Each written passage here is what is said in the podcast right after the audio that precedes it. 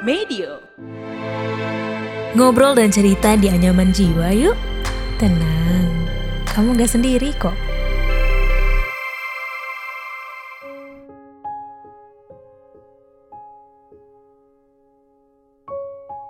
Ada nggak sih yang suka sama keheningan?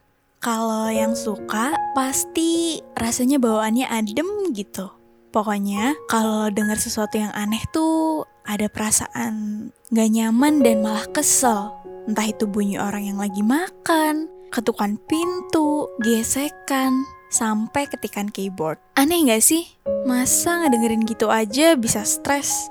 Bahkan, gak jarang juga ada orang yang bertanya-tanya sama dirinya sendiri. Kenapa ya gue ngerasa terganggu sama suara itu? Tapi jangan salah, kalau suara-suara sepelan itu bikin pikiran di kepala lo campur aduk, ada istilahnya loh. Bisa jadi lo punya kondisi misofonia atau gangguan suara bising. Misofonia itu ketika lo ngerasa keganggu banget sama suara-suara tertentu. Meski kedengarannya harmless, tapi bisa bikin emosi lo jadi nggak kekontrol. Lo bisa ngerasa risih, marah, sampai meledak-ledak.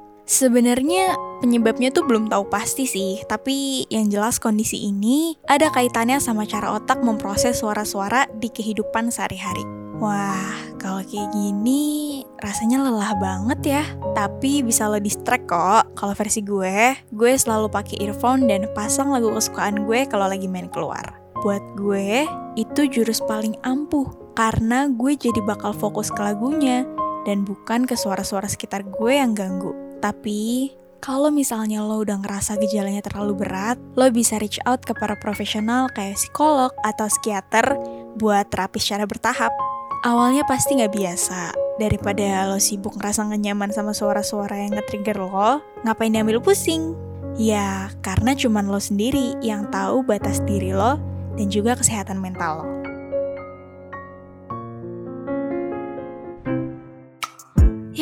Udah selesai episode kali ini. Tungguin episode Anyaman Jiwa selanjutnya ya.